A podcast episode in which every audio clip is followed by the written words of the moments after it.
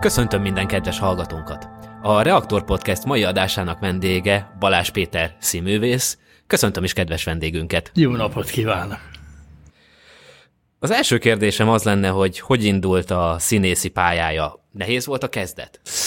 Hát, amit fiatal ember, eh, aki elhatározza, hogy valami szeretne lenni, annak ez nem nehéz, hanem egy, egy izgalmas feladat, hogy sikerül-e.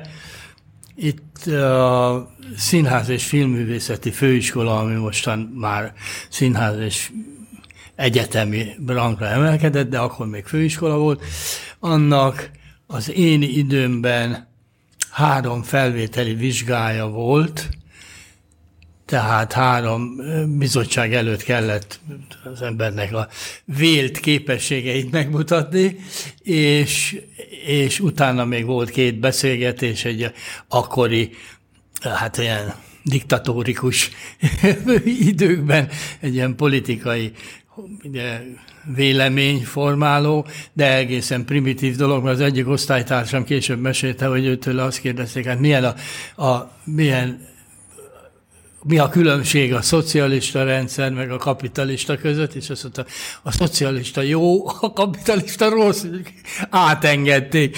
Hát szóval ilyen primitív volt, de, de igazából a, a hangsúly azért mégiscsak, a, hogy tud-e az ember elmondani egy, egy monológot, vagy egy verset, vagy én például egy énekkel is készültem, emlékszem, gitároztam akkor elég jól egy kis zenekarunk is volt, és annak gitárkísérettel énekeltem egy e, virágéneket, a nem szoktam, nem szoktam, kalitkában hálni, és ez annyira megfogta az akkori e, bizottságot, hogy tetszett nekik, és tovább engedtek. És akkor, hát akkor bekerültem a főiskolára, a, színet, a Színetár Miklós lett az osztályfőnököm, és akinek éppen tegnap ünnepeltük a 90. életévé, és hát tartsa meg a jó Istenőt erőben, egészségben továbbra is. Hát bizony már mi is ugye elhagytuk azokat a, azokat a nagyobb számokat, de szóval visszatérve arra a főiskolai évek, aztán a nehézség, a különböző rostavizsgák és a, a négy éves, akkor négy éves főiskolai oktatás végén, hogy szabadult az ember, és végre a színházba került, aki oda került, bár harmad évtől én a Nemzeti Színházban kisebb szerepeket játszottam már, és utána pedig a Veszprémi Petőfi Színháznak a tagja lettem négy évig, onnan szerződöttetett aztán a, a, nem tudom, a fiatalok tudják, hát Várkonyi Zoltán, a Víg Színház igazgatója, és akkor ott töltöttem 25 esztendőt, aztán amikor ott onnan már úgy éreztem, hogy már elég volt, akkor volt egy csodálatos 14 évem szabadúszóként, akkor mindenhol játszottam, meg minden, és akkor meg rendeztem, meg írtam, meg mindenféléket, és akkor jött egy felkérés Szolnoki Szigligeti Színházba, hogy az igazgatói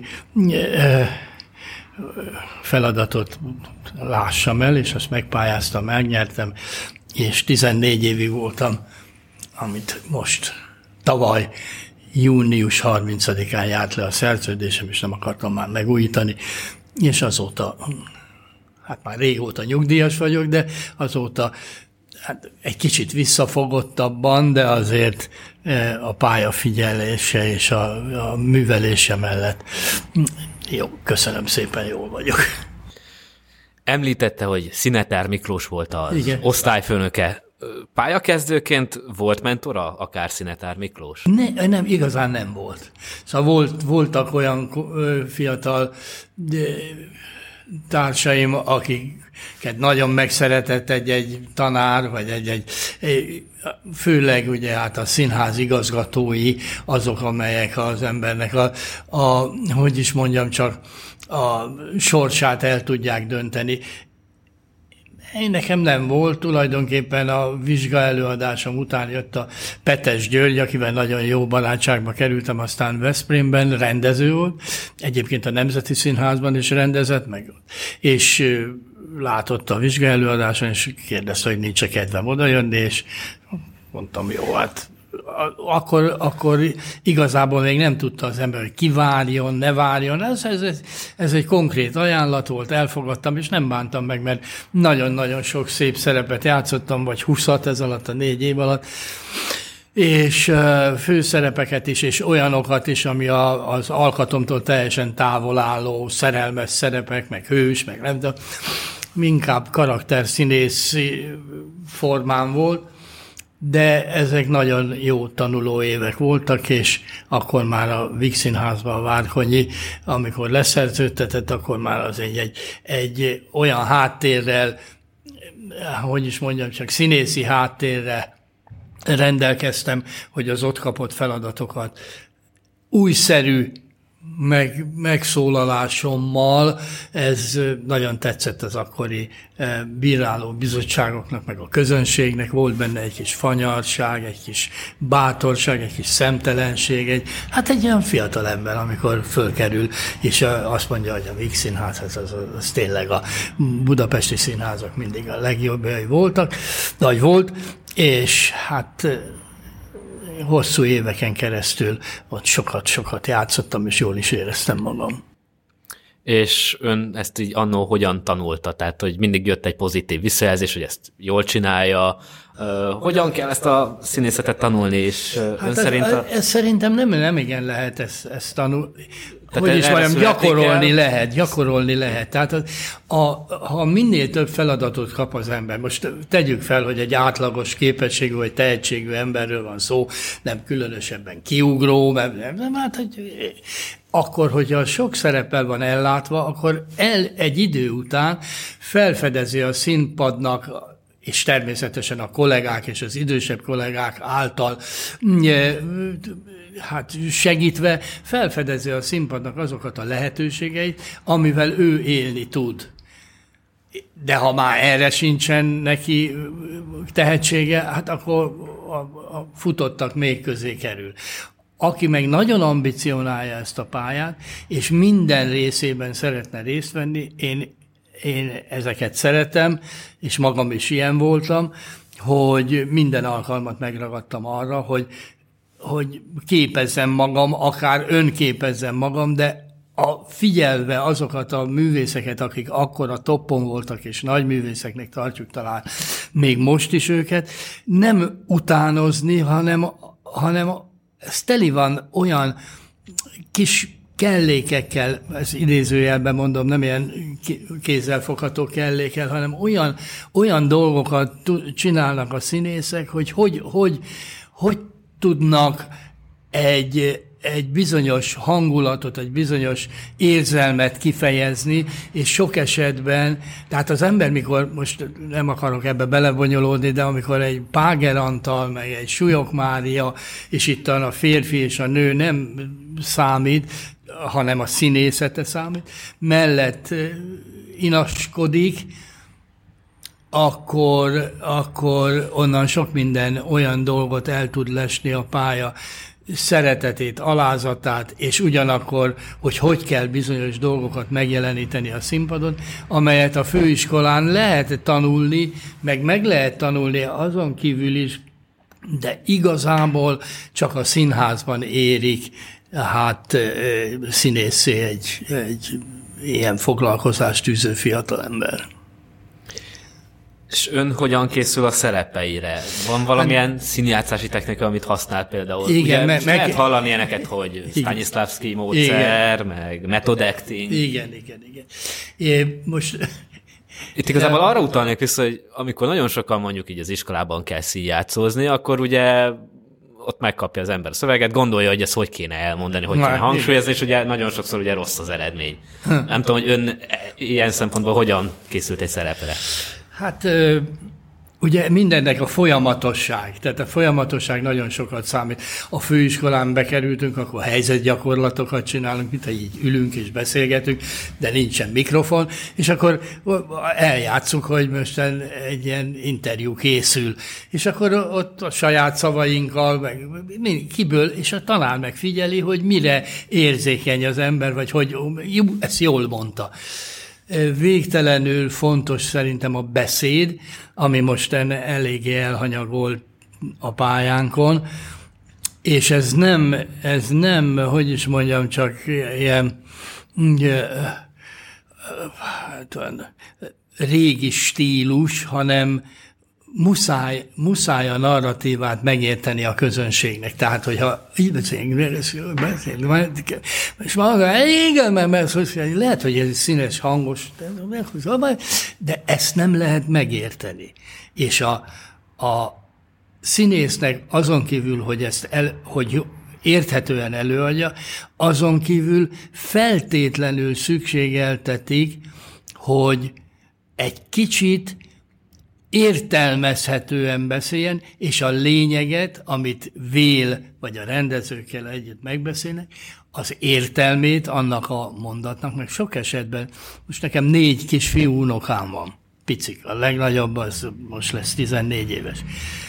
És csodálattal nézem, hogy a harmadik unokám, a Vili, az úgy olvassa el, már ugye mindegyik, vagy illetve hát ő már tud olvasni, de a többiek sok esetben elolvassák azt, de nem értik meg, hogy, hogy mi, mi annak a lény, mert nem értik meg, hanem mert a betűt figyelik, és a szót, és hogy kell összetenni. Ő viszont elolvassa ezt, és teljesen világos neki, hogy mit akar mondani. Most nem, nem egy ilyen komplikált szöveget gondolok. Na most ugyanígy a színészeknek is ki kell bányászni azt a próbák során, hogy miről szóljon ez a jelenet, vagy mi, mi ennek az értelme. Mert akkor érti meg a közönség is azt, azt lehet bukfencelni, meg elesni, meg nótázni, meg mindenféle dolgot lehet csinálni a színpadon, de azt nem lehet kihagyni, hogy érthető legyen az. Maga a cél is, hogy mit akar elmondani, tegyük fel egy rendező, hogy értelme legyen annak, ne pedig csak egy lárpurlár ilyen még nem volt, vagy mást akarok csinálni. Hát természetesen ez, ez az embereket és a művészeket mindig is nagyon feszegette, hogy mit akar csinálni, hiszen a képzőművészetben láthatjuk, hogy egészen realista festőből hogy lesz valaki egy avantgárd művész, és, és a Picasso élete, vagy nem tudom, de az is ugye erre egy eklatáns példa. De Hát szóval az nagyon fontos, hogy, hogy a beszédjét az embernek megértsék, és el tudja narrálni és mondani azt olyan hangon és olyan közvetlenséggel, de ugyanakkor érthetően, amiről egy színdarab szól, és nem kell mást kitalálni, hogy másról szóljon, mert az a színdarab megírta valaki, az arról szól. Az akkor tessék egy másikat írni, ami, ami arról szól, amit gondolok. Na hát mindegy, ez az én véleményem, de visszatérve, hogy hogy készülök, nekem a ilyen baráti keresztanyám már úgy értem, az a szüleimnek barátja volt, Kismanyi nevezetű színművésznő, aki a Madách Színházban dolgozott aztán, és hát gondolom mindenki ismeri, és ő volt a keresztanyám, és tőle is megkérdezték ezt, és azt mondta, hogy én megtanulom a szerepet, de én is tulajdonképpen úgy vagyok, hogy megtanulom a szerepet. Tehát nincsenek ilyen, ilyen önmagam iránti elvárások, hogy ezt utána olva, egyáltalában, a, hogy is mondjam, utána lehet természetesen olvasni, de hamarabb utána kell olvasni. Tehát egy általános műveltség egy színész esetében végtelenül fontos. Tehát hol keresse azokat, tehát hogy, hogy az összefüggéseket meglássa. Nem, nem, nem igen, csak hogy én mostan színész leszek, nem tudok semmit, és akkor meg ér, érzésből elmondom. És egyszer csak beletalál természetesen, de a hosszú, az egy hosszú pálya hosszú ívű pálya. Tehát könnyű néha eltalálni fiatalemberként, alkatilag,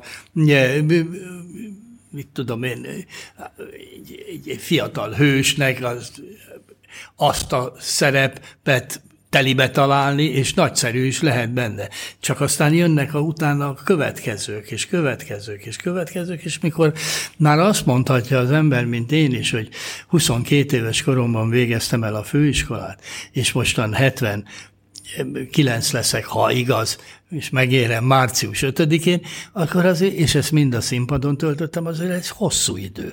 És, és ez a hosszú időben egy bizonyos átlag szintet hozni, ami, ami nem alacsony, nem azt mondom, hogy ilyen még nem volt, de azért egy, egy meglehetősen jó szintet, az, az, az, az egy, hogy is mondjam csak, az egy feladat, az egy, az egy jövőkép, hogy én akarom és fejlődök, és a fiatalok behozott dolgaiból is természetesen egy csomó mindent felhasznál az ember, mert új környezet, új világnézet, új mindenféle, az, attól nem lehet mentes a, a hajlottkorú színés sem, vagy ha mentes, akkor eh, menthetetlenül eltűnik, mert nem tudja a kor, korát eh, megérteni, és a kora se tudja őt. És akkor ön az egy-egy szerepben akkor így beleéli magát. Bele, Tehát bele. bele kell élni, hát nem bele. pedig megtanulni a szöveget, és Hát de az, az természetes, hogy az ember a szöveget megtanulja, és természetes, hogy úgy tudja, mint ahogy én ma is még tudom azokat, a, ha felidézik, nem azt mondom, hogy mindig eszembe jut, de, de amiket fiatal koromban játszottam, de akár klasszikus, akár, akár kortárs szerepeket, mert volt már olyan, hogy ugyanazt a szerepet rámosztották húsz év múlva, és az első pillanatban mondom, olvastam, és mondom, hát most elkéső, és mondom, milyen könnyen tanulom, vagy kiderült, hogy már játszottam, hogy már játszottam, és benne volt, hogy elraktározva valahogy. Igen, az, az, az természetes, és állandóan gyakorolni kell, hogy, hogy ne legyenek benne olyan dolgok, amelyek gátolják az embert a folyamatos játékban, de igazából a szöveget úgy tanuljuk meg, hogy a próbák során különböző cselekvéshez kötjük. Mert akkor rögzül az, hogy tudom én ide leülök, és itt van előttem egy mikrofon, akkor azt mondom, hogy tessék, parancsoljon, kérdezem, mert egy interjút készítünk. Hogyha innen föl kéne állnom, és ott van az ajtó, akkor azt kigyakoroljuk, ugye, hogy most ezután, bocsásson meg egy pillanatra, kimegyek az ajtóhoz, mert el kell mennem valahova. És így az ember természetesen hozzáköti azt a színpadi szöveget, és a lehető legtermészetesebb módon belemegy a fejébe. Ha nem megy bele a fejébe, hát az a nagy baj, az mondjuk olyan dolog, mint hogyha egy sebészorvosnak remek a keze, és akkor nem tud operálni, de mondjuk azt megtanulja az ember, de azért ott vannak a, a segítő dolgok, ott van a, a sugó, aki ilyenkor segít, de a sugó elsősorban a tanulásnál segít, tehát amikor próbálunk, még nem tudjuk a szöveget, mert nem otthon magoltuk be, hanem ott van, és, és akkor ő előre elmondja, és utána is belemegy a füledbe, és akkor tudod, a, kötöd ahhoz a mozgáshoz, ahhoz a, ahhoz a, a környezethez, és akkor megfogod a széket, arrébb viszed, vagy kinyitod az ablakot, vagy nem tudom, hát ami, ami belefér ebbe, és akkor mondom ezt vagy azt. Olyan érdekes volt, játszottam a Molnár Ferenc Delila című színdarabját, és, és én is rendeztem, és a főszerepét játszottam, és a Óbudai társaskörben nyáron ment ez, tízszer, húszszor, vagy nem tudom, egy nyár, és éveken keresztül játszottuk, de olyan közel ültek, sokkal közelebb, mint most a maga hozzám, közelebb ült, mert annyi ember jött, és betettek még székeket. És a színpad, a kolléganőm így háttal volt a közönségnek, amikor közli velem, hogy ami egy a darabnak a fő e, mozgatórugója, hogy hiába szerettem én bele a kenyeres lányba, nem fogja odaadni. Az, menjek el, menjek a lány le, de a közösen nyert e, pénzt, egy osztály, osztály sorsjátékon, akkor az volt ilyen lottó, vagy nyert pénzt, azt meg adjam neki oda. És ezen nekem leesik az állam, hogy hát most akkor hogyan tovább. És ennél tartottunk, amikor, amikor mondja, hát add nekem a, a takarékkönyvet. És erre ott velem szembe egy néző azt mondta, most légy okos, domokos. Tehát annyira beleélte magát, hogy kiugrott ez a száján. És Ilyenkor hát általában az ember elmosolyodik, vagy elneveti magát, de egyáltalában nem nevettünk ezen, mert olyan koncentráció követel egy ilyen közel ülő közönség előtt való színészi játék, hogy abba az nem fér bele. Én nagyon tréfás, meg vicces, meg én szeretek poénokat mondani, még előfordult, hogy színpadon is, de, de ez egy, ez egy nagyon komoly dolog, és egy nagyon nagy koncentrációt követel. És ez benne a jó, meg a szép többek között, ez benne a jó, meg a szép. Úgyhogy én, én is azt mondom, hogy én megtanulom a szerepemet, és akkor a gyakorlatán kijön. És rájövök annak, ritkán fordult elő, de előfordult, hogy fölhívták a figyelmemet, hogy te nem gondolod, hogy ez, ez jó. Jú, tényleg erre nem gondoltam, és akkor arra felé viszi el az ember a film. Izgalmas, szép pálya ez. De szokott izgulni, vagy ez így ne, Az izgulni természetesen, hogy ez... Vagy nem tudom, szokott lámpalázas lenni, vagy Igen, ez hogy, hogy van egy atmoszférája van. ott a színpadnak, és akkor ez így hát azért elül, akkor már teljesen elképzel, benne van a Elképzelheti, hogy ilyen nagy színészek közé, mikor bekerült, már nagy, híres, neves, sokat látott, közönség által bálványozott színészek közé bekerül az ember, azért csak szorong egy kicsikét, nem?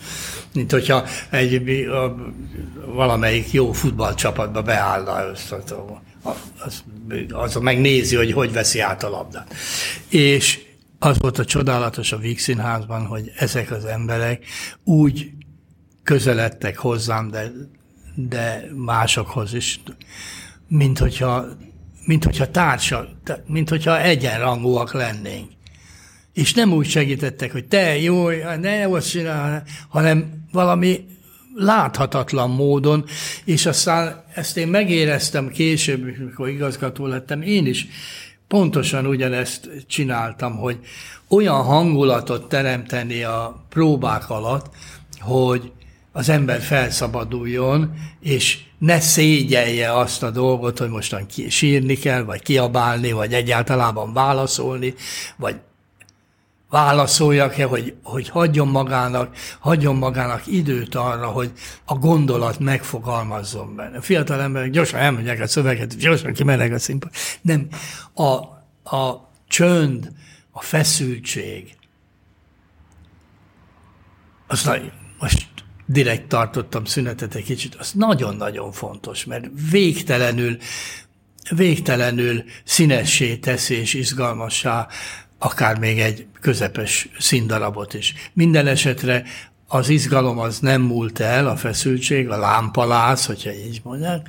Természetesen az ember már a sok gyakorlás miatt tudja az, hogy ideges de mikor belép a színpadra, akkor ez feloldódik, mert a színpadon, a színpadon már egy kigyakorolt dolgot reprodukálunk, és arra koncentrálunk, nem pedig arra, hogy izzadt a tenyerem. És, de, de nem múlik el, de nem múlik, ez ma is megvan. Tehát most nyáron valamit csináltam, egy kedves történetet, ben részt vettem egy szerepbe, és, és mindenki fiatalabb volt, és mindenki tisztelettel nézett felém, és én közben nem akartam nekik megmondani, hogy én úgy be vagyok tojva, mert, mert igazából itt már többet veszhet az ember, mert az, ah, szerencsétlen már nem, nem tud. Ez nagyon fura, ugye, amikor elmúlik egy bizonyos idő, és jön egy teljesen más generáció, meg még egy újabb, meg még annál is újabb,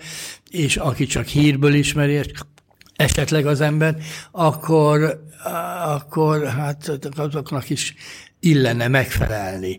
És, a, és inkább ez a jó dolog, mint hogyha azt mondja az ember, hogy hogyan kell, jó van, akkor nem, nem, nem feleltem meg neki. Igen, mindenkinek igyekezzen az ember megfelelni, és e, ehhez hozzátartozik az úgynevezett lámpalázis, ami, ami serkenti a, a, a színészetet, úgyhogy az, az velem marad. Ugye egy tehát a próbákhoz képest azért az, az előadáson mégiscsak több száz ember nézi. Ezt valahogy ki lehet, azt ki kell zárni, vagy kizárja egy hát színész? kizáródik. mert ugyan le lehet így nézni a, mondjuk egy nagy színházban, vagy egy kicsibe is, bár sötét van a nézőtéren, de azért az a fény, ami a színpadon van, azért lejön, és le lehet nézni. De nem szerencsés, mert ha valaki ásít egyet, vagy nem tudom, vagy megnézi most már a telefonját, és így már üzenetet kapott, az elvonja a figyelmet. Tehát nem, nem kell. Természetesen vannak a, a olyan előadások, meg olyan szerepek, amelyben kibeszél az ember a, a nézőknek, hát akkor nézi. A szemébe tud nézni, de akkor az olyan, mint egy, mint egy hogy mondjam, illúzionista, vagy egy ilyen, egy, aki az egész közönséget, hogy is mondjam, a markába tartja. Volt egy ilyen híres eh, bűvész, vagy hát ilyen illúzionista, aki úgy szedte össze a delikvenseket, akit aztán fölhívott a színpadra, hogy egy nagyot üvöltött és összecsapta a tenyerét, és figyelte az embereket, és aki annak a szeme megijedt, meg egy kicsit úgy rebbent, tehát érzékenyebben reagált erre, azok közül választotta ki, mert azok érzékenyebbek, az kell lehetett altatni őket, meg tudja, ilyen, ilyen tré, tréfának vélt eh, produkciókat csináltak, meg táncolt a seprűvel, vagy nem tudom, és akkor utána is így csinált, és akkor ja, mindenki nevetett. Ne, az, hogy én nagyon sokat léptem föl pódiumon, ami azt jelenti, hogy egy ilyen szobában, ahol most vagyunk, például nem egyszer előfordult, beült 30-40 ember, ottan leültek, a kájha duruzsolt, és ott így, így szembe verseket, monológot, tréfákat, életemből részleteket mondtam. Na most ott nincs az, ami a színpadon, hogy közte egy zenekari árok van általában, és az, az ilyen koturnusszerűen fönt van a színpad, hanem ott, ott így kell beszélni, és nagyon élveztem azt, hogy úgy, úgy tudok és gyakoroltam, és mindig ajánlottam azoknak, akik, jaj, én nem merek meg verset mondani, olyan borzasztó, vagy én eltéveztem, és akkor megszégyenül az ember, hogy, hogy ilyen, ilyen helyzeteket kell gyakorolni, mert az végtelenül közvetlenné tudja tenni az embert, és nem riad meg a közönségtől. Ugyanakkor pedig a poentírozási képesség is nagyon, nagyon fontos, hogy, hagyjon az ember a közönségnek időt, hogy felfogja, amit mond, és, és úgy mondja el azt a poént, hogy tudja, hogy utána egy na- nagy nevetés lesz, és abban ne szóljon még bele, mert akkor azt nem lehet érteni a következőt.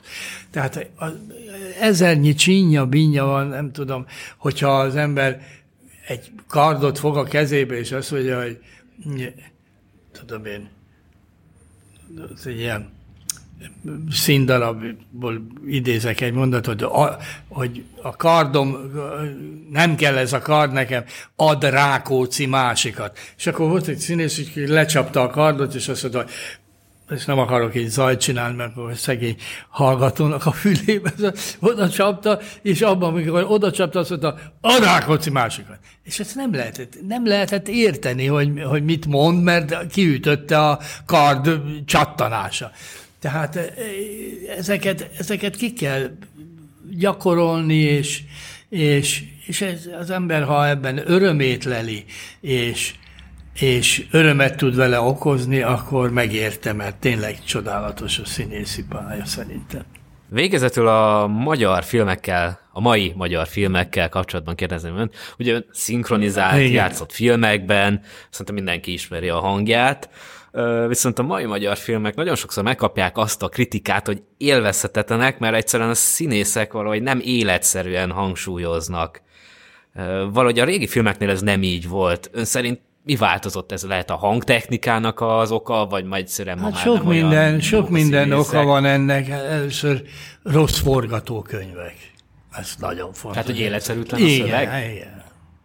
Mache, azt ismeri, azt, Mache csinált, csinált dolog, nem, nem, néha az ember néz, nem, nem mindig, de néz külföldi sorozatot, vagy a rátermett színészek játszák, és igazából a fő fő vonzerő az, hogy lőnek, szaladnak, ugranak, szóval olyan technikával e, dolgoznak, és olyan fizikai fölépítésük van, amelyek erre predestinálják őket, de rész a jó filmekben mindig időről időre jön egy lírai rész, amelyet a, a színészi képességet kell megmutatni.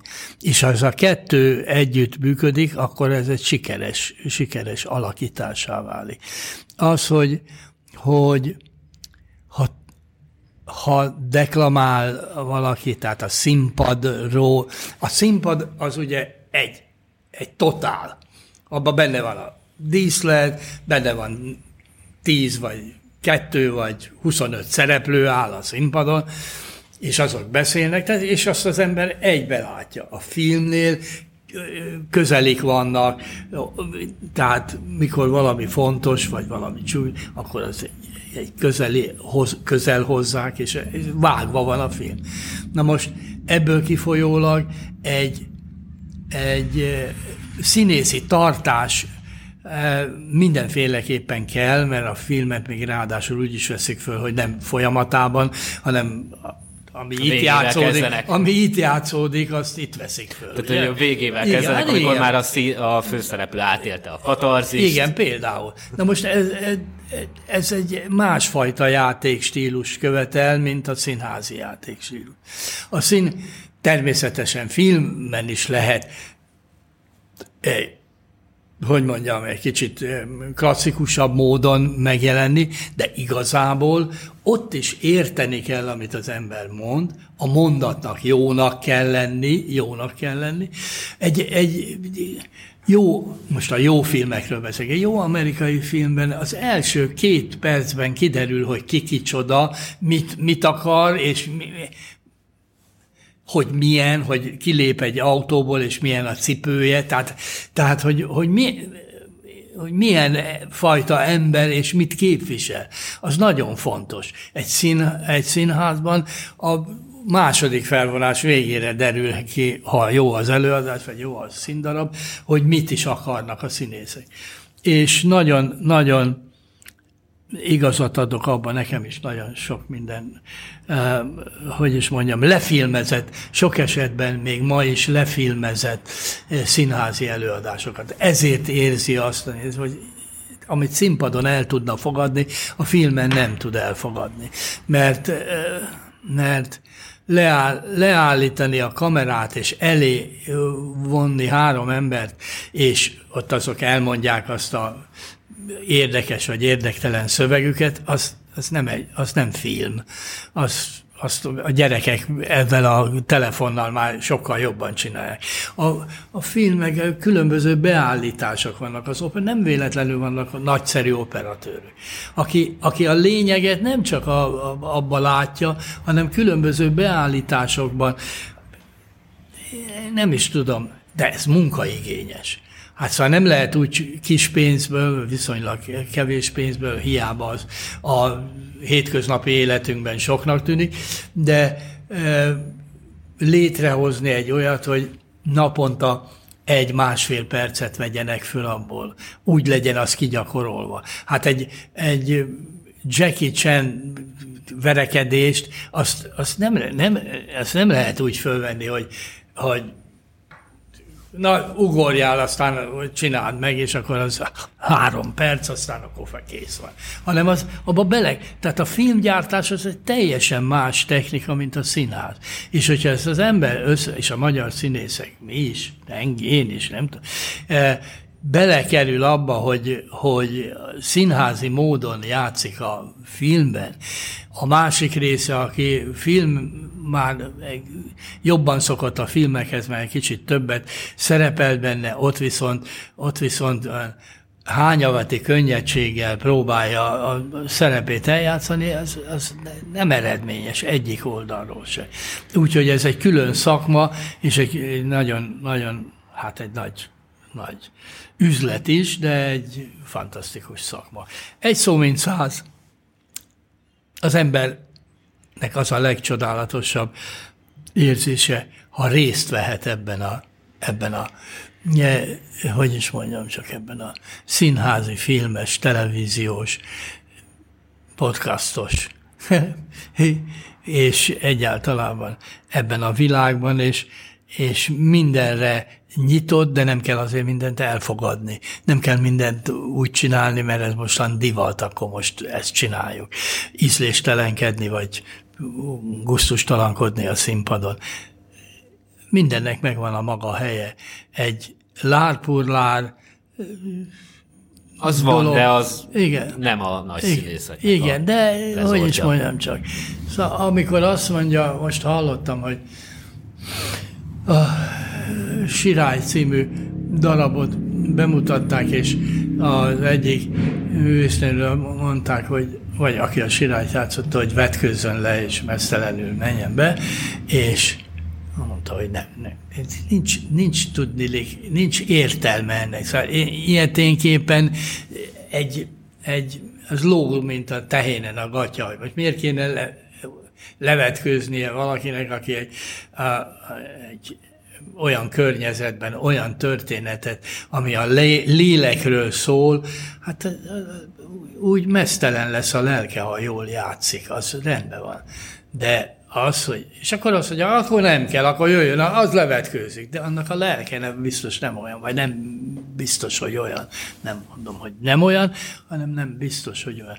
Tehát ez... ez Tehát a ez, színész ugye beleél nagyon sok színes szerepeket, tényleg meg kell halni a színpadon, szerelmesnek kell lenni a színpadon, de vannak határok. Tehát szín, azért színművészre szerintem mindenki úgy tekint, hogy a nagy művész úr, és ez nem, és akkor a színésznek is valamihez tartania kell magát, és nem szabad egy szintre lealacsonyodni.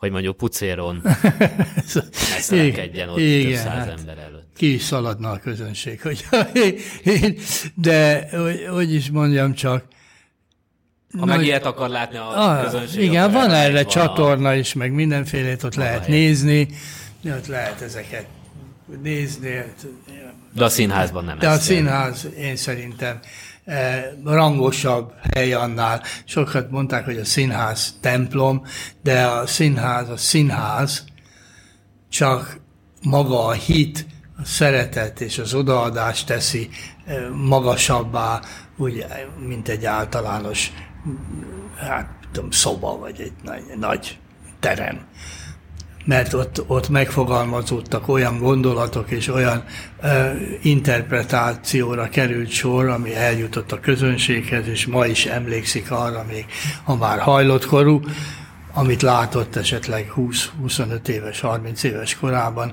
és úgy őrzi magában azt a, azt a hát színi előadást, vagy azt a szerepet, vagy azt a színészt, aki akkor játszott, hogy, hogy ez csodálatos, hogy az embert így magával viszi. Mikor, mikor itt a Szolnoki Színházban voltam igazgató, ami nem is olyan régen volt, ugye mondtam az elején, e, azért 110 ezer néző nézte meg az előadásainkat egy évben. Mert a városnak a lakossága az 70 ezer. De ez nem jelenti azt, hogy mind a 70 ezer ember elment, hanem bérletes rendszerben is játszottunk, meg bérleten kívüli előadásokat, és hat darab bemutatónk volt, 13 ezer bérlőnek annyi volt. És az 28 előadást tett ki, és 28 előadáson túl még voltak bérleten kívüli előadások is elmentek 35-ször, vagy nem. Na most, ha 13 meg 6-tal megszorzunk, az 60, 60, 18, 78 ezer már az, aki megvette a jegyet előre és oda mert szerette azt a színházat. Ezen kívül, hogyha nagyon tetszett a színdarab, még megnézte megnézték mások is, hoppá, bocsánat, meg, megnézték mások is, és tehát ez egy, ez egy, ez egy győzelem volt akkor. Most ugye a Covid miatt ugye csappant a néző, néző szám, de nem lehet azért mindent a Covid-ra fogni, hogy most azért nem mennek az emberek színházba, mert ez van. Hanem azért nagyon fontos az, hogy milyen a műsorterv, hogy mit mutat be a színház, hogy mit, mi, és nagyon fontosak a színészek, mert soha legritkább esetben mondják azt, hogy ne, nézzünk meg az operában, mit tudom én, a, a, a ajdát, az, ahogy kirendeztek, kirendezte az ajdát, nem ezt kérdezik, hanem ki énekli a, a, a Amolazrót, vagy a ajdát magát ki énekli, mert ugyanígy kijátsza ezt a szerepet, és az, azért elmennek az emberek a színházba, és ezt a jó szokásokat kérem, hogy tartsák is meg, és hát Köszönöm szépen, hogy meghívtak, és itt elmondhattam néhány dolgot. Mi is nagyon szépen köszönjük Balázs Péter színművésznek, hogy fogadta a meghívásunkat, és válaszolt a kérdéseinkre. Köszönöm szépen. Kedves hallgatóinknak pedig nagyon szépen köszönjük, hogy ma is velünk tartottak. Én Tóth Marcel voltam, és a Reaktor podcast adásait meghallgathatjátok Apple Podcasten, Spotify-on és YouTube-on. Sziasztok!